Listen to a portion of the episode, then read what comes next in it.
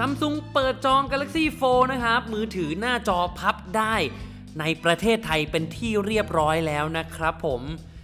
ก็กราบสวัสดีนะครับ มาพบกับครับตีโอและตีไอครับ ในรายการ Tech Easy นะครับ รายการไอทีที่จะทำให้เพื่อนๆรู้เรื่องรอบโลกไอทีกันแบบง่าย ๆ เข้าใจง่าย ๆ ในภาษาที่แบบว่าเข้าใจกันได้ง่ายๆใช่นะครับผมเราจะมากันแบบรายวันเลยอะอ่าใช่ครับผม วันนี้นะครับก็เป็นข่าวของซัมซุงครับเขาเปิดจอง Galaxy Fold ครับมือถือหน้าจอพับได้นะฮะ จะบอกว่าครั้งแรกของโลกก็ไม่เชิงนะ เพราะว่ามีแบรนด์จีนเปิดตัดหน้าไปก่อนนิดหน่อยนะ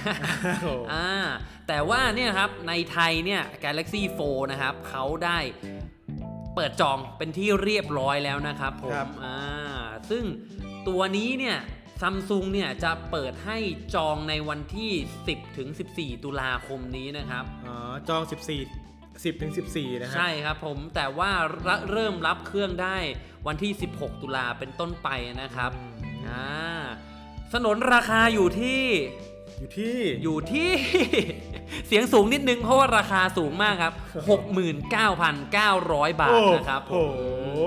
โดยจะมีให้เลือก 2 สีนะครับ นั่นคือสี Space Silver และ Cosmos Black นะครับผมอย่า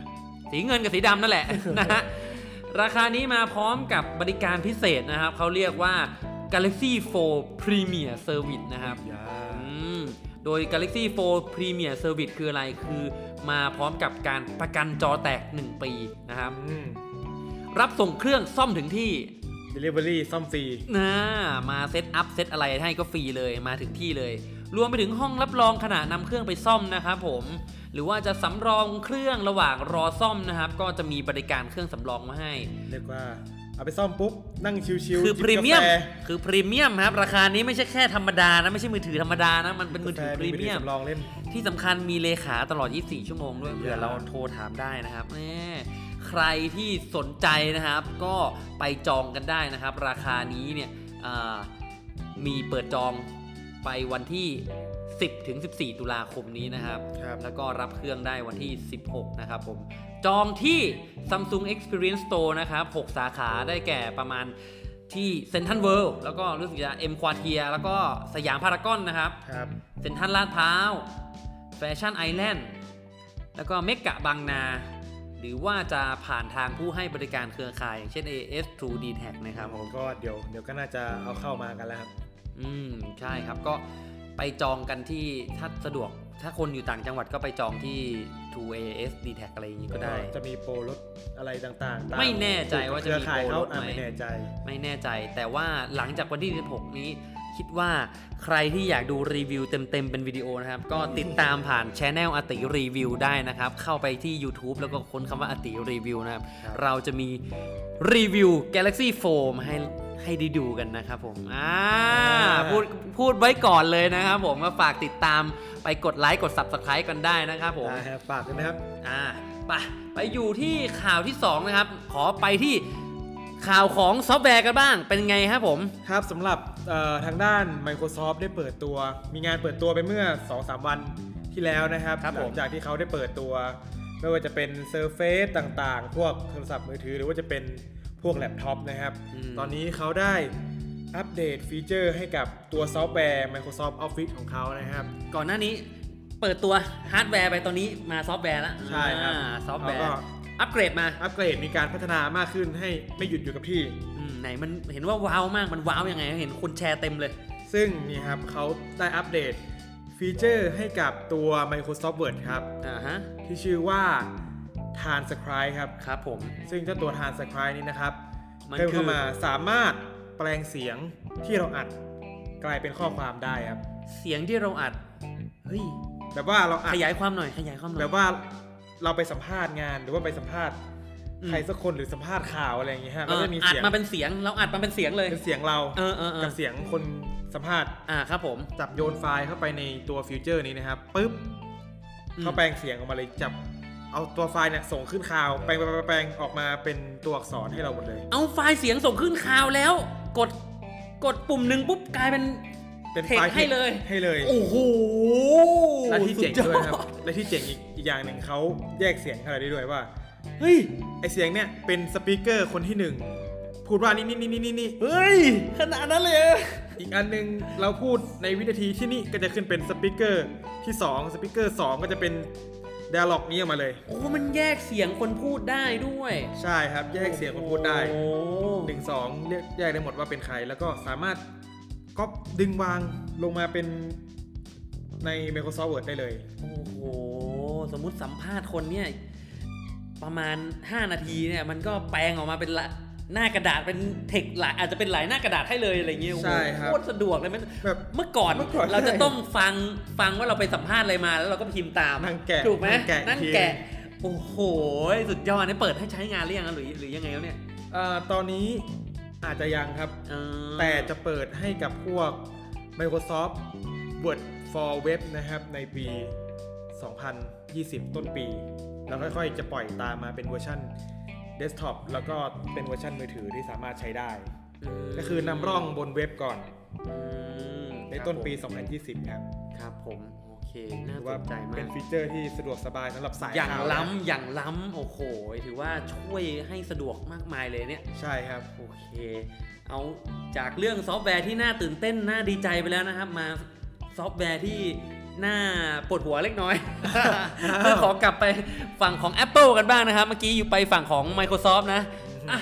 ตอนนี้นะครับข่าวข่าวของ Apple นะครับ ก็จะเป็นเรื่องของ iOS และไอ้พวกระบบปฏิบัติการซะส่วนใหญ่นะครับผมล่าสุดครับตอนนี้ผู้ใช้ Mac OS นะครับพบปัญหานะครับเรื่องการ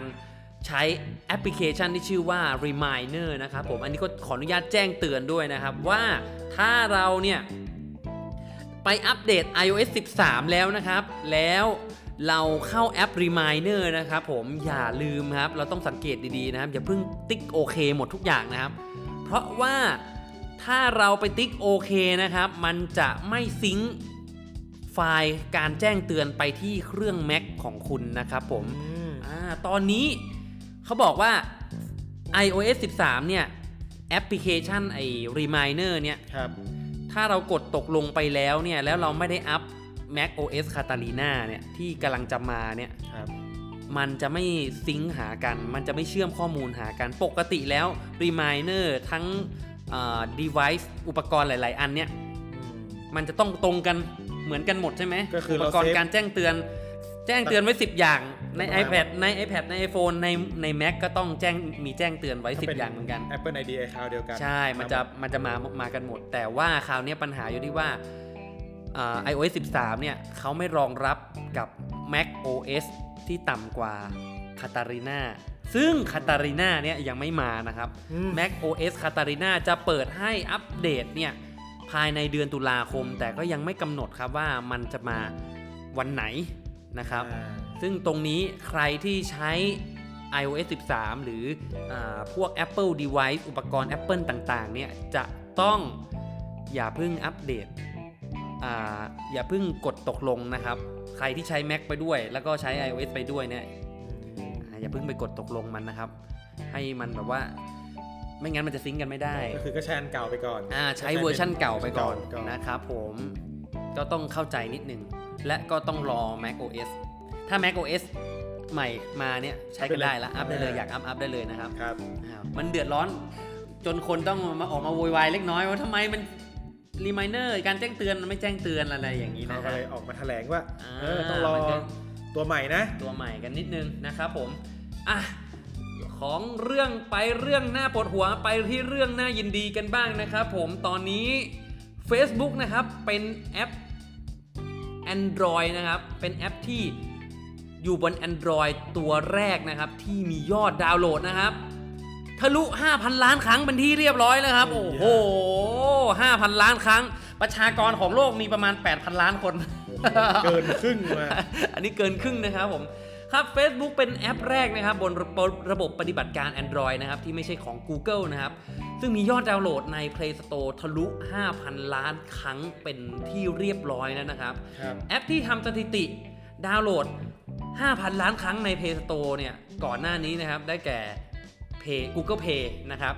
ก็แง่ละมันก็เป็นก็เป็นของ Google าก็เป็นของ Google แล้วเอาไว้โหลดแอปต่างๆก็ต้องมีอยู่แล้ว รวมไปถึงเขาติดเครื่องมาให้ด้วย เออใช่สวนมากจะติดเครื่องมาไอติดเครื่องนี่เขาเขาก็นับเป็นหนึ่งดาวน์โหลดนะอ่าอ่านะครับและตามมาด้วย YouTube นะครับ ก็เกิน 5,000 ล้านครั้ง Google Chrome นะครับ ก็เกิน 5,000 ล้านครั้ง Google Map แล้วก็ Gmail นะครับ ก็เกิน 5,000 ล้านครั้ง ซึ่งทั้งหมดเนี่ยมันเป็นของ Google ตระกูลเดียวกันหมดเลยตระกูลเดียวกันหมดนะครับเขาเขาไปกับเครื่องหมดอะนะฮะ แต่ว่า Facebook เนี่ยถือว่าเป็นแอปแรกที่ไม่ใช่ของ Google ที่ทำดาวน์โหลด 5,000 ล้านครั้งได้ ก็นั่นแหละครับเป็นสื่อโซเชียลมีเดียที่คนเล่นกัน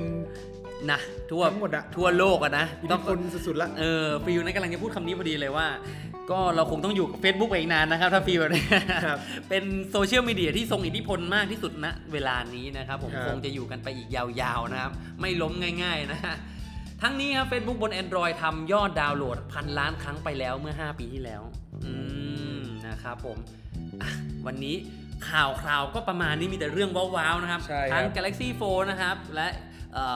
Microsoft Word นะครับผมวันนี้ก็ถือว่าเป็นเรื่องที่น่าตื่นเต้นครับรวมถึง Facebook ด้วยนะครับใช่ใครนะครับที่ชอบข่าวแบบนี้ก็อย่าลืมมาฟังตามมาตามฟังกันได้ทุกวันนะครับ ฟังพวกเราได้อยู่เรื่อยๆนะครับผมทางพอดแคสต์นะครับ Tech Easy นะครับผมได้หลายช่องทางเลยทั้ง Google Podcast Spotify ทั้ง Apple Podcast นะครับผมหรือว่าใครอยากดูรีวิวเป็นคลิปวิดีโอก็สามารถไปติดตาม ตีโอและตีไอได้ที่ Channel อาติรีวิวนะครับผมใช่ครับหรือว่าจะมาพูดคุยกันได้ครับ ผ่านทางแฟนเพจอติรีวิวได้เหมือนกันครับผมครับผมสำหรับวันนี้ตีโอและตีไอซ์ครับต้องขอตัวลาไปก่อนนะครับผมไว้เจอกันใหม่วันพรุ่งนี้ครับครับครับไว้ผเจอมกันเดี๋ยวมาอัปเดตข่าวกันต่อนะครับครับสำหรับวันนี้สวัสดีครับสวัสดีครับ